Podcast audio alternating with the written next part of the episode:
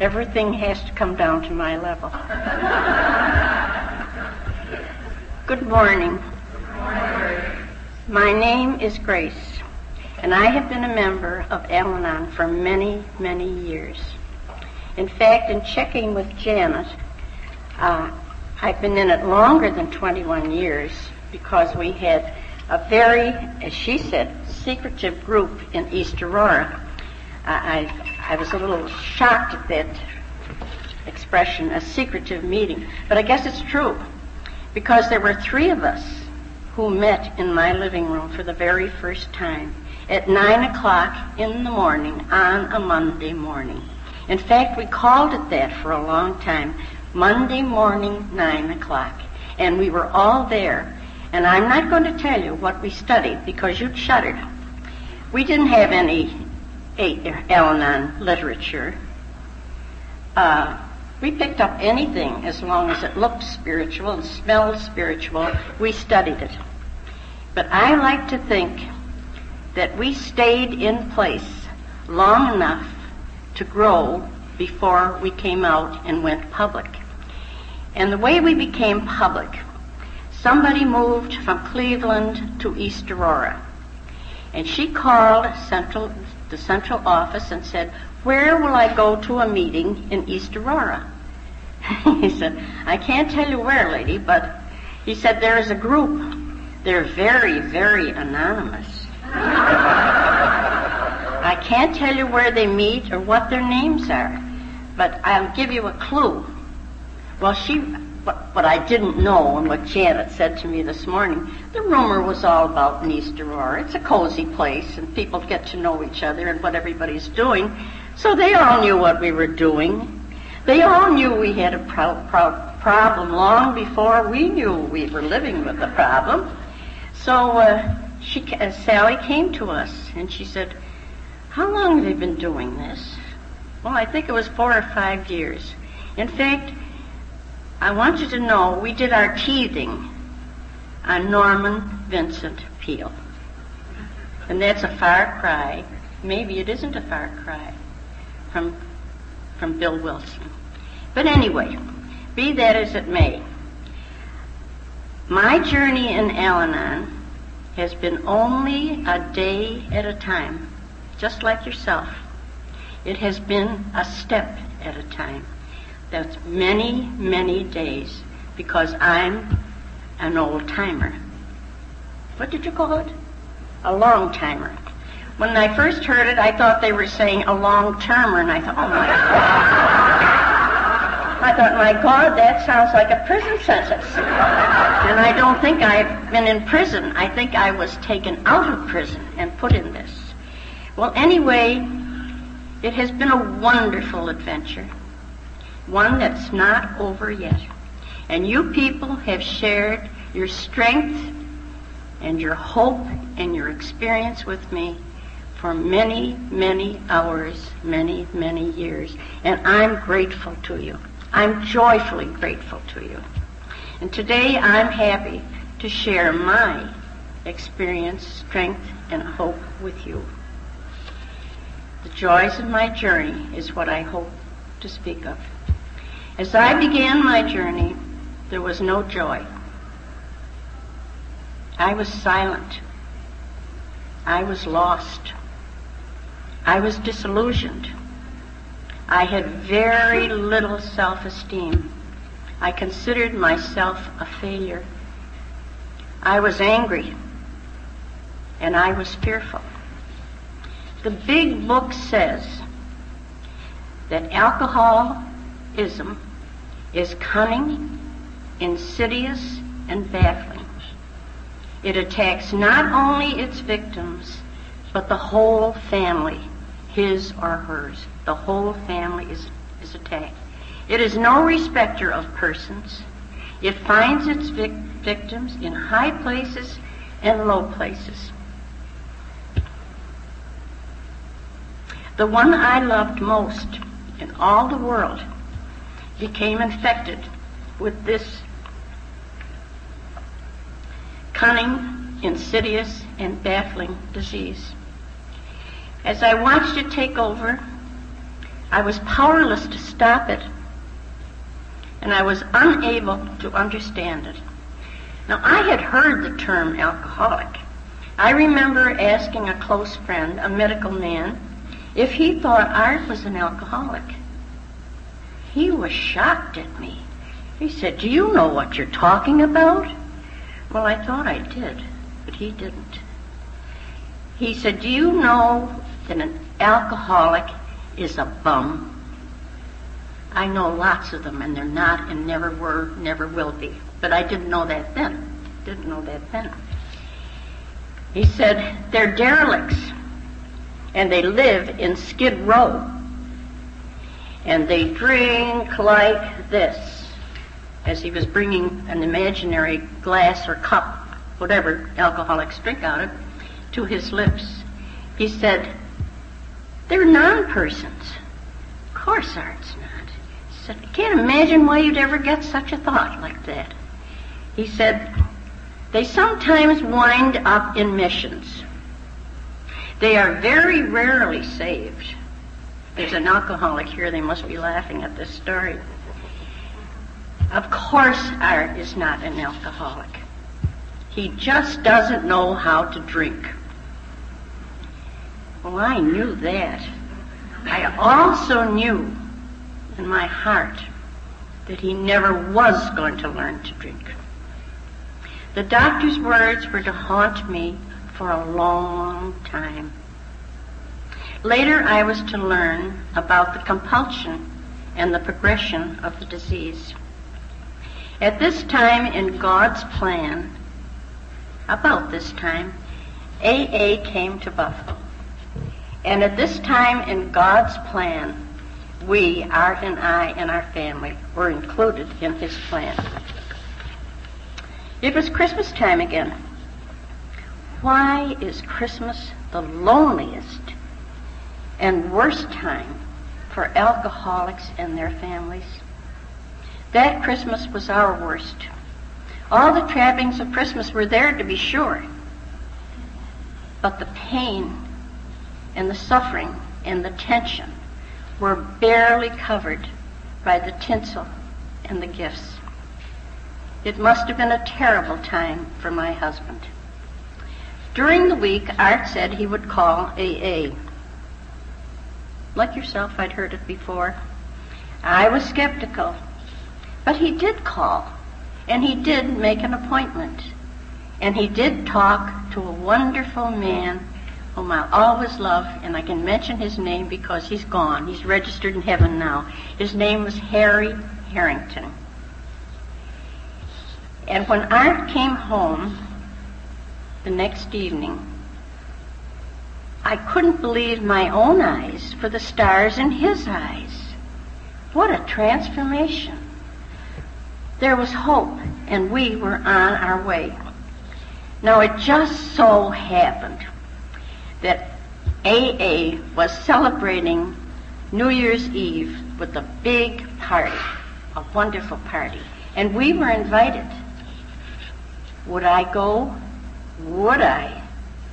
I would go any place. I would do anything, anyhow it needed to be done. I, I was ready. I saw the new light in my husband's eyes, and I, that was a miracle, and I wanted it to stay. Now, New Year's Eve was typical, you know, Buffalo, sleet and icy roads. We'd, we'd often gone out to New Year's Eve parties that weren't such worthy things, and it was even worse weather. So we made our way, and we found ourselves in a place called Joyland. Doesn't that fit into my story? a place called Joyland on the second floor in a building next to Shea's Theater in downtown Buffalo. Fleetingly, I thought as we were mounting the stairs, a New Year's Eve party with the, and they won't be drinking. Got to be something wrong here. Is that possible? But from the second floor, behind those doors, came such joyful sounds. I knew it was possible. It actually was happening. And when the doors opened and I saw the sight before me, I, I couldn't believe my eyes again. There were streamers and balloons, funny hats. Alcoholics are very funny people sometimes. Funny hats and noise makers. There was an orchestra, a live orchestra playing dance music. Husbands and wives were sitting together. I hadn't seen that in places where I was, and I hadn't been to many places either, socially. But I hadn't seen that in a long time. They were having so much fun and dancing, I thought, they'd got to be drinking. But they weren't. And on the way to our table, I saw many couples that we hadn't seen around lately. They had made the program before we had. During the, I couldn't believe they were even enjoying one another, but they were. During the evening, our dear friend Bill B. thought the orchestra was slip, slipping a little bit. They weren't playing just as fast as he thought they should. To my amazement, he sent out and got a bottle for them. Again, my eyebrows went up. And, but, I said, what a wonderful thing to do. There's, it was so natural, and it was full of such goodwill. I had another insight to the people that I was going to be living with and working with. I thought, they're not do-gooders. They're just great people. That was our first open AA meeting in a place called Joyland. If I don't keep track of myself, we'll be here all day. So I have pages to keep me on track. I joined the Central Park group. He attended many closed meetings. Together, we attended open Saturday night meetings. I will always be grateful for those open meetings. I learned a great deal about life, the alcoholic, and the disease. I was able to help Art in his 12 step work. People in the program came and went at our house. A few even dried out there. That was an experience. We thought the children didn't know anything about it. But the children are always a way ahead of their parents anyway. They knew and secretly were making friends with the people behind closed doors that we didn't know about. One named John, who had, had been a professor of English, was in the way in the back room, and all we said to the kids was, uh, "Very sick man needs quiet." So try to be careful when you're going to bed. Don't make too much noise. Well, when John finally emerged from his cocoon and came down and joined the family for dinner, they knew him because John had chocolate cherries in his room. And he would stick the chocolate cherries out to them. So he nourished them on chocolate cherries, and their friendship grew.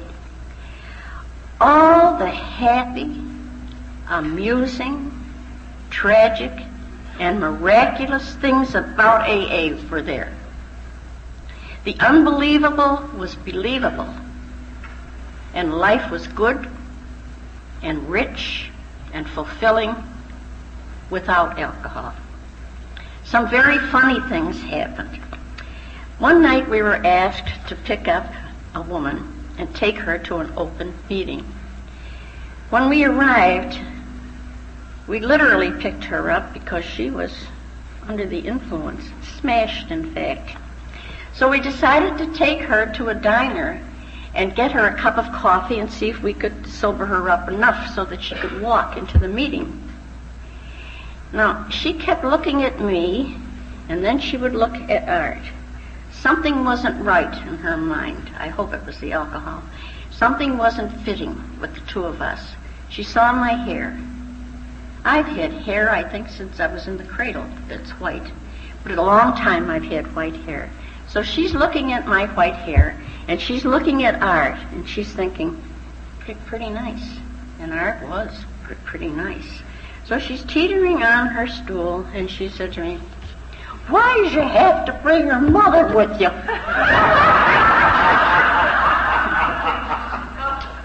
well, that was a bad scene. and I like to think that I earned a few stripes that night. But as the years went on, I became restless. Something was missing. I participated as much as I could in Art's program, Art's program. I tried to apply the steps to my life, but it wasn't working. I even said, and, and listen hard to this one, I even said, I wish I had the problem. The program is certainly worth the price. That was very bad thinking. Besides, eventually, I would find my own program, complete with steps and all. The problem was I had very little self-knowledge. Perhaps I was content to close the door on those unhappy drinking days, years, and their terrible effect on me. I believed secretly it was my fault anyway. And if I looked at it too closely, this would be confirmed. So I decided to let well enough alone and to push down those dark memories of frustrations, humiliations, you know what I'm talking about, disappointments, resentments, anger, fear, and that awful nameless guilt that pervaded the whole thing, our whole existence. Sobriety is enough, I said to myself. I'll settle for sobriety. All is forgiven and forgotten. Not so. Nothing could be farther from the truth. Eventually those memories will surface. They will come in different forms, but always in destructive ways, and they have to be dealt with.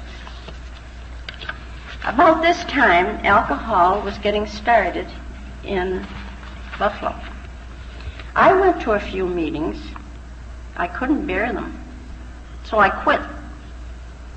I heard things I didn't want to hear. I had shut the door on that part of my life. But like Fibber McGee's closet, that door would open unexpectedly and those mem- memories would tumble out. I was not ready to look at myself. Besides, I rationalized, lifestyles change, pink clouds fade, fade. I certainly didn't, and I was very busy with a family of seven, a lively family of seven, very busy indeed. I certainly didn't need my delicately arranged balance upset by hearing sad stories.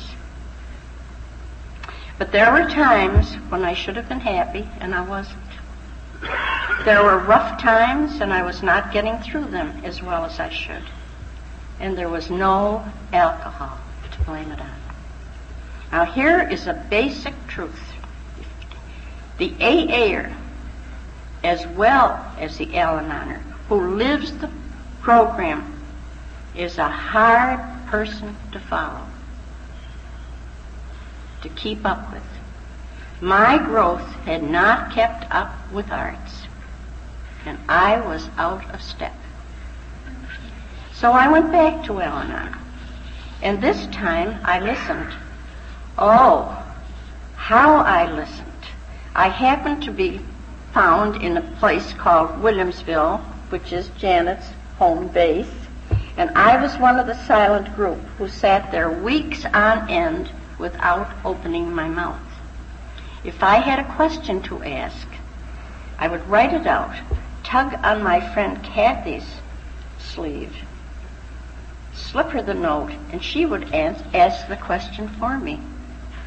My own group won't believe that I was so quiet. they know me differently. I learned a great deal in Williamsville. I learned that a life not examined is not worth living. I began to examine my life in the light of the 12 steps. I practiced living a day at a time. I leaned on the slogans I said the serenity prayer over and over and over. For the first time, I heard the steps as they pertained to me, and I began to practice these wonderful 12 steps as they pertained to me. Oh, those wonderful, wonderful steps. Step one is just what it says. It's the place to begin, the step to be taken first. Admitted we were powerless over alcohol, that our lives had become unmanageable. Why did I have to admit that? My inner self is saying to me. What did that have to do with me? And the answer came everything. Just simply everything. Before art sobriety, I had fought alcohol hard. Now in his sobriety, I'm fighting it twice as hard. By controlling my behavior, I actually thought I was keeping my husband sober. During those first years of his beautiful sobriety, that cunning, insidious, baffling disease was prompting me. Be careful now. Don't make waves. Watch your step. Keep the mask up. Watch your reactions. Don't be yourself. Be anybody. Even be nobody. But for sobriety's sake, don't be yourself. That's where the trouble started anyway. Etc., etc., etc., etc. I let go through the grace of God, and I let God. What a great liberation to put that burden down and to begin the search for myself, to find myself, to know myself, and to be myself. Step two came to believe that a power greater than myself could restore me to sanity. That promised clear thinking, clear, sane thinking, and I could have it for the asking. So I asked, and it came. Not always there, so I have to ask again, and I ask frequently. On the third step, made a decision to turn my life and my will over to the power of God as I understood Him. I thought I had done this often, but on my new search for myself, this step was very, very different. It could not just come off my lips. It had to come from deep down inside of me where I lived.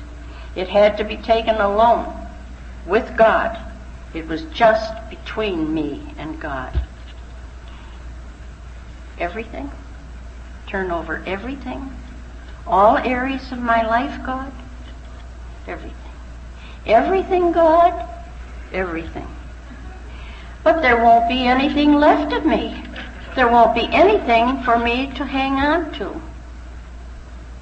Everything. I did not take that step lightly, but I want you to know I took it. And often since then, I've had to take it too. But we live a day at a time, so I'm privileged to take it every day.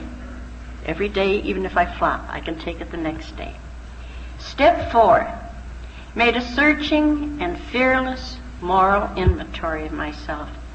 Step four is hard. It will always have to be a perpetual step for me. I had put the all of me on the line with my Lord, including the great load I spoke of earlier before I dealt with Al Anon, or should I say before Al Anon dealt with me. From somewhere the thought, the intuition, the inspiration came to me, you expect more of yourself than God does. May I illustrate this with a story?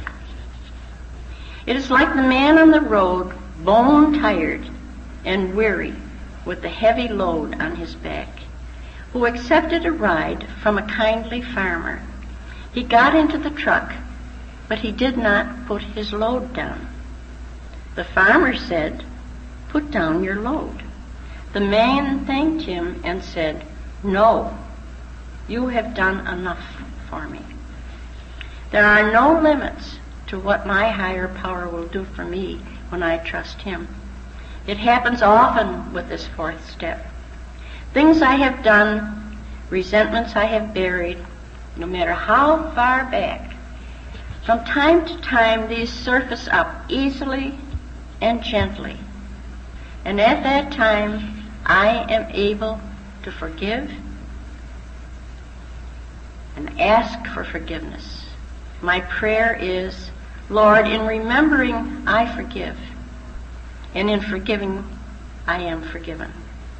Steps 5, 6, 7, 8, 9, 10 are natural follow-ups of step 4. To me, they are the practicing steps. To know myself, I need to practice them faithfully, just as we practice the musical scales to make beautiful music. The joyful music of Al-Anon comes to me in those glorious steps, the 11th and the 12th. Sought through prayer and meditation to improve my conscious contact with God, praying only for knowledge of His will and the courage or the power to carry it out. Every morning I pray. Every morning I pray for direction and guidance. Believe me, I did this morning. I really did. I pray for an open mind to receive it. And I pray for courage to last me through the day so that I will be able to carry out what I should do and not to make too many, many mistakes. Having had a spiritual awakening as a result of these steps, we tried to carry this message to others and to practice these principles in all our affairs. You know, often I used to wonder about a spiritual experience, not experience, awakening. Did I, how long would I have to wait before this happened to me? Have I ever had one? And as the step says, having had a spiritual awakening as the result of these steps. I thought, well, that's what it says, but I don't think it's happened to me. There has never been any dramatic evidence of this. No bells, no stars, no burst of light. But there have been many times in my Al-Anon journey when I am aware of a definite influence, an insight a shaft of light directed on a difficult situation. These are very real, sometimes gentle, sometimes startling. Certainly nothing I can take credit for, but I know they have they happen. Once I was in an art gallery where a group of very young children, guided by their teacher, were enjoying art through their senses, those wonderful gifts we all have, sight, hearing, smell, taste, and touch. I trailed after them, fascinated by their responses. When the teacher asked, how many senses do we have, the group piped up, five, five, but one very little boy said, no. No. No, he said, pointing. When something away out there tells us something in here. That's another sense. That's a special sense. A great sense of awareness flooded me. I no longer question whether I have spiritual awakenings or not. There have been many to help me on the way in my journey in Al-Anon. As for carrying the message, I don't question. There are lots of people who need it, and I love it so that it probably falls off me as I walk by. I don't know. I no longer question that about carrying the message. I just do it. Al-Anon is a way of life I cherish. It is a joy to share it. Often I am asked, why do I still go to Al-Anon meetings?